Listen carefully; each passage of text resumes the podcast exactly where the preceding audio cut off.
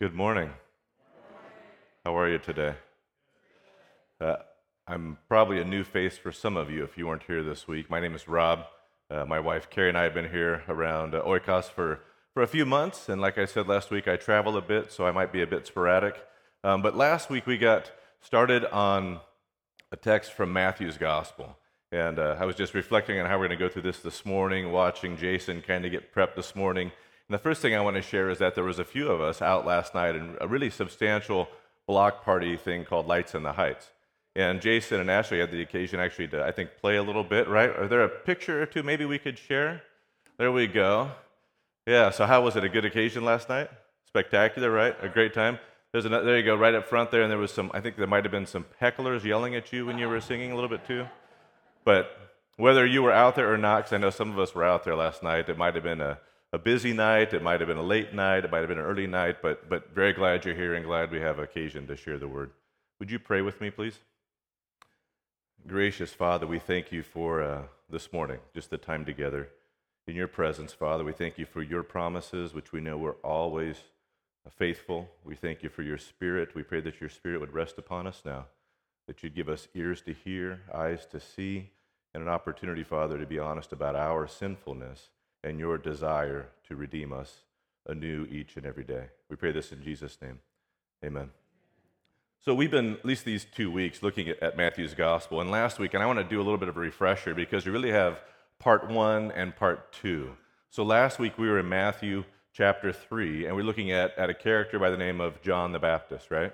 And there were some words that he shared because he was the forerunner of Jesus. And one of the things we tried to do last week is be really sensitive to the timetable. That is to say, what is John the Baptist doing and saying and speaking from his position of Israel? And then how is Matthew telling the story through John the Baptist? And then what does it mean for us today? So we need to try to keep that same tension going on today as well. I want to recall, though, verse uh, chapter 3, verse 2. Recall this was the text we read repent of your sins and turn to God, for the kingdom of heaven is near. And if you recall, the big point I tried to make last week is that kingdom is probably not the best way to understand this because when we think about a kingdom, we think about a place, right? We even talk this way when someone in the faith dies and maybe they've gone to a better place. And we, we tend to think of getting away from here where this, this difficulty is here where we live every day. And we all know how painful and challenging life is and how just very, I mean, death is the one we can't escape, but whether it's challenges of finances or illness or relationships, we're trying to figure out, we got some younger adults in here trying to figure out career decisions. Those things get on us very quickly. And the distinction we made last week is that kingdom is probably not the best way to think about it because really what God is doing is it's a rule, it's a reigning, it's, it's, a, it's a relationship. It's active, it's presence, it's here. And so we turned the verse, we read it Repent of your sins and turn to God, for the reigning of heaven is near. This captures it a bit better, and this is the message that continues on. So, again, these are John the Baptist's words as he is approaching and, and being the forerunner of Jesus. Later in chapter 4, uh, when Jesus begins his public ministry, Jesus himself says this. Like, like, if you will, think of it this way Jesus shows up, repent, the reigning of heaven is here. And he is exactly fulfilling, fulfilling what Israel was looking for. We also made the distinction that, that the, res, the, the resurrection, the hope, the redeeming of God was not just a matter of kind of coming here and taking it away from this place, but God, in fact, wanted to restore all things. It was a very creational sort of, of activity, and we're going to see some of this today. Then we went on from there, and if we recall, we looked at Matthew 28, Go and make disciples. And how do you do this? By baptizing and teaching. We've talked about baptism a little bit. So we're, we're taking some steps in Matthew's gospel here. And today we're going to go to Matthew chapter 11. Short little section here, but this is where we now have John the Baptist is in prison and John the Baptist is back into the story again. And so what our text says for us, beginning at verse 2 John the Baptist, who was in prison, heard about all the things the Messiah was doing, that is Jesus. So he sent his disciples, that is, the followers of John the Baptist, to ask Jesus, Are you the Messiah we've been expecting, or should we, be, should we keep looking for someone else? Jesus told them, Go back to John and tell him what you have seen and heard. The blind see, the lame walk, those with leprosy are cured, the deaf hear, the dead are raised to life, and the good news is being preached to the poor. And he added, God blesses those who do not fall away because of me. So here is the setting. We've gone from where we were earlier in Matthew, and now John the Baptist is in prison, and he's hearing of what's going on because Jesus' active ministry is going. In fact, if you read the sections between chapter 3 and chapter 11 in Matthew, what you'll see is that Jesus begins his public ministry. He calls the disciples. And in fact, right before this section, he sends the disciples out. He sends them out to go and proclaim the good news. And Jesus, through this process, is doing what Jesus came to do, which he said restoring creation, making those who are broken whole again. And so his response to John is, is actually very much filling, fitting with where we are in the narrative. Now, what we have to pay attention to here, like we saw back in, in Matthew chapter 3, is that John the Baptist is very much paying attention to his history, that is, the history of the people of Israel.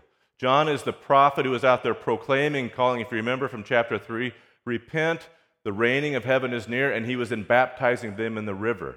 So it actually was a call to repentance, a baptism, not like our baptism, but a baptism, a turning nonetheless that it's not just a matter of repenting, but actually turning away from your sin and toward God.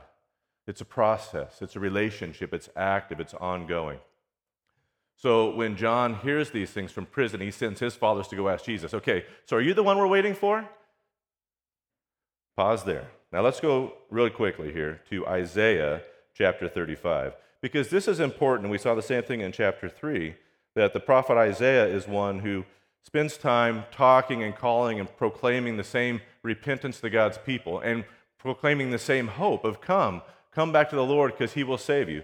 So in Isaiah chapter 35, verse 4, this is what the prophet Isaiah said Say to those with fearful hearts, Be strong and do not fear, for your God is coming to destroy your enemies. He is coming to save you. These are the words that Isaiah is using to the people of Israel. And when he comes, he will open the eyes of the blind and unplug the ears of the deaf. The deaf, the lame will leap like a deer, and those who cannot speak will sing for joy. Springs will gush forth in the wilderness, and it just goes on and on and on. But this is the context that John the Baptist is coming from. So, one who is of Israel is looking for this kind of Messiah one that breaks into creation in a way that begins to restore things and make them new and make them whole. Those that are dealing with the impact of sin, of, of blindness, of leprosy, of being unclean and cast out and marginalized, that they will be restored. And so when John asks this question, Jesus answers him in a way that he understands exactly what Jesus is claiming. Jesus is claiming that I am the one that Isaiah foretold about. And where's the proof? The proof is in what I'm doing. Those that are deaf are able to hear.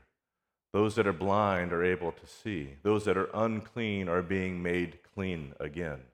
This is exactly fulfilling what the prophet Isaiah was calling for, was proclaiming. And see, and John didn't see it. It's kind of like so I think I've shared. I grew up on the West Coast, right, in California. What I can tell you about California in comparison to Houston, that we have a few more hills. And not just hills, we actually have mountains, these mountains called the Sierra Nevadas, right? And so it's almost like in John's case here, because you would have thought that John got it, right? John got it. Back in chapter 3, not only did he call the people to repent, but then he also baptized Jesus. And it's at that point that we hear that the father calls out and claims that this is my son and listen to him. So you think, if anybody should have gotten it, John did. But here is John asking the question again. So, so it's, like, it's like mountains, right? I mean, if you drive through the mountains, again, not in Houston or Texas typically, maybe in East Texas or West Texas a little bit, but in California for sure, you can be driving through the mountains and you can see that mountain in the distance, right? So you have the one right in front of you, then, and maybe there's a second or third mountain behind you but you just don't know how far apart they are, right? Until you drive and you kind of meander through, oh, yeah, that was another hour behind that mountain that was in front of me. It's this kind of view that I think the prophets would have had, is that they saw the, they saw the image, they saw the promise of God, they saw what the prophets of old had have foretold about how God was going to save his people, how Emmanuel, as we just sang, was going to come near, that God wasn't just going to stay distant and away, he was going to actually come near and be present, physically present in creation with his people to redeem and to save all things. But when and how exactly? It was like the distance between the mountains. They knew they'd see it once they got to it. They knew what they were praying for, they knew what they were hoping for, but they didn't know fully how it was going to be demonstrated. So, this is why John is asking this question Are you the one? I mean, he's hearing this stuff. Are you the one we're waiting for? Question for you How do you share the good news of Jesus Christ with others? I mean, I mean, where is your confidence in the faith?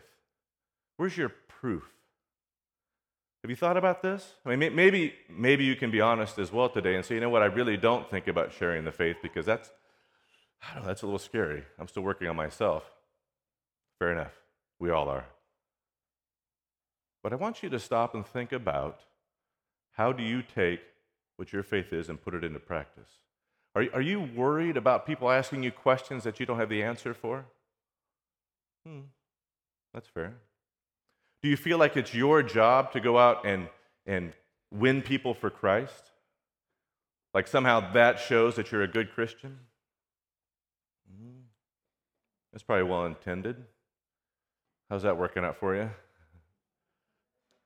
Yeah, that's a lot of pressure, isn't it? So I think there, there's a key here in how, how John, who was in his time and place asking these questions, asks Jesus, and then Jesus responds again to John in his context with Matthew telling the narrative. But as I was trying to think through this, and, and this is, a, again, a long time ago, we're connecting John the Baptist, who is from you know times the Israel's, Israelites hundreds of years before Jesus, and then here is John 2,000 years ago, and then here we are today trying to figure out how this makes sense for us with the whole story. So, so it occurred to me how Jesus responded to the question was, was actually quite instructive for us. When John asks the question, Are you the one? How did Jesus respond again? Let's take a look here.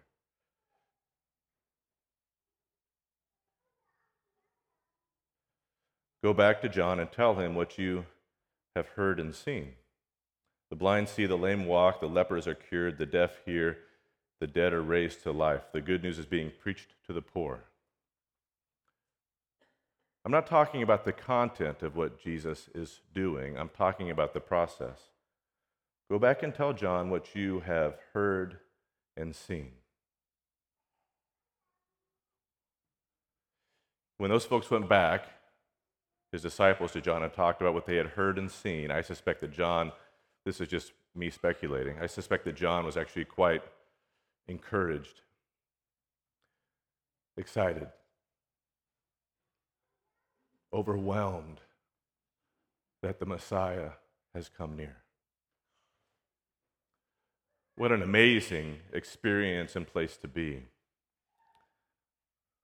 So, my question for you is can you share what you have seen and what you have heard?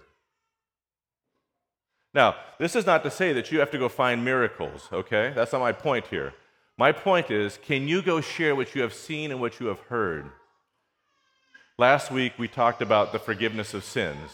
If you recall, we went through the, liter- the confession. We talked about practicing the forgiveness of sins in our homes and our relationships. The first step of just admitting and saying what you have seen and what you have heard is just being able to say, you know, I'm not quite as good as I tried to portray.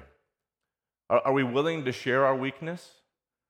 Are we willing to talk about the one who knows all of my weakness but broke into my life to save me?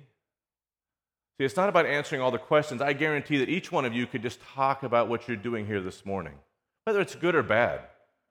There's things that you're experiencing this morning that you think this was this was the music, whatever it is, is so uplifting. And just talk about what you've known. Talk about what you've seen. Talk about what you've heard. Talk about what you feel. It's, it's just so compelling to people when you're in relationship with them.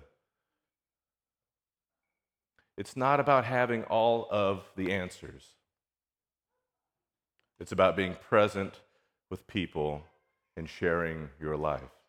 And I hope and I pray that as you work on yourself, as the Lord works on you, that you be able to be more comfortable in that setting. Because let's be honest, the Lord does not need me, does not need Pastor Aaron, does not need you to accomplish his will. If he needed us, he, he picked a, a pretty poor bunch, let's be honest about it. but he so graciously invites us into the relationship, into the activity of what the reigning of heaven is. He actually uses us to forgive one another's sins, which come straight from the Lord Himself, first and foremost. One of, um, I know I'm kind of bouncing around here, a lot, of, a lot of things running through my head, but one of the things that was always so compelling to me at seminary as we would study the text and the amazing things that are in the narratives, especially in, in the four Gospels, the, the four books Matthew, Mark, Luke, and John that tell the story of Jesus and his ministry. And let's be honest, a lot of that stuff is just narrative, right? Jesus went to the Sea of Galilee and he went here, he went there. It's just, there's nothing special other than just telling the story. It's just kind of content. But the miracles that Jesus does are, I mean, unbelievable. If I was there, I would hope that I would believe that they show who he is. But I got to say, if that was going on today, I'd probably be pretty skeptical right? Okay, that's fine. But where my thoughts at seminary would go is the amazing miracles that Jesus would do of, of healing people and giving sight. And we, you can go through the narrative and read all these amazing things he's done. But what about the multitudes of people that were in the same position that did not receive healing? What about the deaf that never got their hearing back? What about the lame who sat begging on the mats that we heard about Jesus taking someone, raising them up, and walking? What about those that were never healed? What about the many, many people who died who the Lord did not come and raise from the dead? What about them? Did God forget about them somehow? No, not at all. Not at all. So we have to look at these things, what Jesus is doing is what he is coming in the context of our complete history of salvation. That is to say, from Adam and Eve to the fall and, and all the way through Israel, the Old Testament to the New Testament. Jesus, in the context of that, is showing and demonstrating who he is, that he is the God over all creation. And that just because you did not receive the healing or the sight or the walking, whatever it is, that you've had death and destruction in your life, the hope is looking forward to the ultimate fulfillment of the resurrection in Christ, the restoration of all things. This is the reigning of God, which we get in glimpses, which we experience, which we can share to others, made true, fulfilled, demonstrated, so that every knee would bow and every tongue confess that Jesus is Lord. I said last week, and I'll say it again this week. The Lord knows every aspect of your life. He knows you better than you know yourself. He created you, He knit you together in your mother's womb. And He knew how much of a complete failure you're going to be, how sinful and rebellious you are you will be. But God did not come to leave you there. Jesus did not come to leave you in that position. He came in a way that, that calls you to life. He came in a way that gives you the invitation to admit those things, to be honest about them, because when you are covered in Christ, you are covered completely. We're the ones that deal with memories, we're the ones that deal with guilt. We're the ones that deal with the destructive relationships because of our decisions and our activities and the things we, we try to fix that we just cannot fix again and again and again. But when God forgives you, He casts your sins away. As far as the east is from the west, and you are clean and complete in Him. This is what Christmas is about, this season of Advent, that, that God came near. This is about what we celebrate, why we gather in this place to to laugh and to hug and to hopefully cry and pray with each other, to be reminded of what God is making in His people, in us, in this church, that His Spirit is present, that it casts a diverse group like this together, not so that we just sit here, but so that we go out and we share what we have seen and what we have heard. Because in the power of the Spirit, it gives life.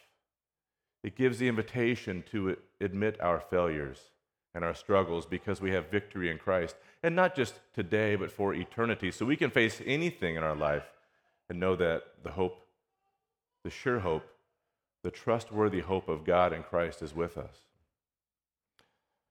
You know, part of what we experience, um, as I said today, you know, one of the things that always struggled with me is the number of people in the scriptures that would not have been receiving the healing gifts that Jesus came, or the disciples in the book of Acts would have been doing on behalf of Christ. So, so many people that did not receive that kind of, of healing and kind of care that were apparently left out in the cold. But part of what the gift of the church is, and this new thing that Jesus was doing with the Spirit being present in every believer, is that he was sending forth a people on behalf of him that would carry the actual forgiveness of sins when Jesus says the reigning of heaven is near, that is he himself. And he knew what his mission was that was to go to the cross, to be crucified on your behalf, on mine, for the sins of all the world, to rise again and demonstrate that the payment was complete, that the requirement of death had been met. And part of what, what God gave us in Christ is a meal, right? A meal and as Paul tells us in 1 Corinthians, as long as we partake in this body and blood, we are proclaiming the Lord's death until he returns. You will be eating, if you participate today, to receive the forgiveness of sins. Do you realize that this kind of miracle, though ordinary, though just bread and wine, is actually participating in the eschaton, a very big word we use to mean the end of times, the return of Christ, the fulfillment of all things. By sharing in this meal, you are receiving that gift that apparently not everyone received in the scriptures. By sharing in this meal through the Spirit of God, you are being restored. You are being forgiven. You are eating and drinking to your strength and to the strength of faith. It is an amazing thing to consider. Have you thought about it that way before? There's a reason why we talk about the Lord's Supper and why we treat it with, with such high regard. And it also means that there's an appropriate way to, to come and receive as well. Because this is a gift of the Lord for us to receive, not for us to figure out how we want to partake. And I just share these things because it's an amazing gift that, that we come and receive. And, and we're going to have the joy of celebrating this as a family here in just a moment. But I want you to see the connection with our text in Matthew. When Jesus calls the disciples or tells the disciples to go back to John and say, Tell them what you have seen and heard that the lame walk, that the deaf hear, that the dead are being raised. We are participating in that exact same promise today through this meal. It's an amazing, amazing gift which only the Lord can give. And while we celebrate the miraculous, it's also very ordinary. And it's through the eyes of faith that we can see and hear. And this is the kind of stuff that we can share. It's the opportunity that we have to to participate together.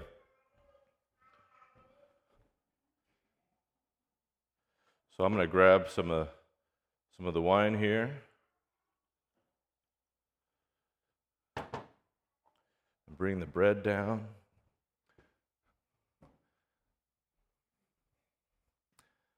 This was not instituted by man. This is the God of creation coming near to us in his promise through his sacrifice. For it was the Lord himself on the night when he was betrayed that he took bread, and when he had given thanks, he gave it to his disciples and said, Take, eat. This is my body, which is given for you. Eat this remembrance of me. In the same way, also, he took the cup after supper, and when he given thanks, he gave it to them, and he said, Take and drink. This cup is the New Testament in my blood, which is shed for you for the forgiveness of sins. As often as you drink it, do this remembrance of me. Would you pray with me, please? Gracious Heavenly Father, we thank you We thank you, Father, for the testimony of the scriptures, for John the Baptist, for his desire and sight to look for you, Father, to come near in Jesus. We thank you for Matthew, our evangelist, and his, his telling of the good news of Jesus Christ. We pray that in the season of Advent that it would be very near to us, Father. We pray that through your Spirit, through this meal, through the opportunity for us to go forth, that we would be willing to share what we see and what we hear. That we would be comfortable not having to have all the answers, Father, but we know our lives. We know what you have done in our lives. We know how you continue to chase after us so desperately, wanting a relationship with us. Help us, Father, just to share that. Help us to be willing and able to share our failures, our struggles, so that we can, in turn, give praise to you, Father, for your forgiveness, for your restoration, for the relationship we have through your people in your church, so that we can be knit together as a body, as a family, to send the word forth. Help us, Father, to share what we see and we hear. And Father, by your Spirit, help us to, to in faith, recognize what we partake in in the supper. That it's not just bread and wine, that it truly is your body and blood present, that it truly brings the forgiveness of sins, that it truly nourishes and sustains us and sends us forth in your power, Father, so that we can, we can share the good news of Jesus Christ. Father, it's in, it's in our risen Savior's name that we pray. Amen.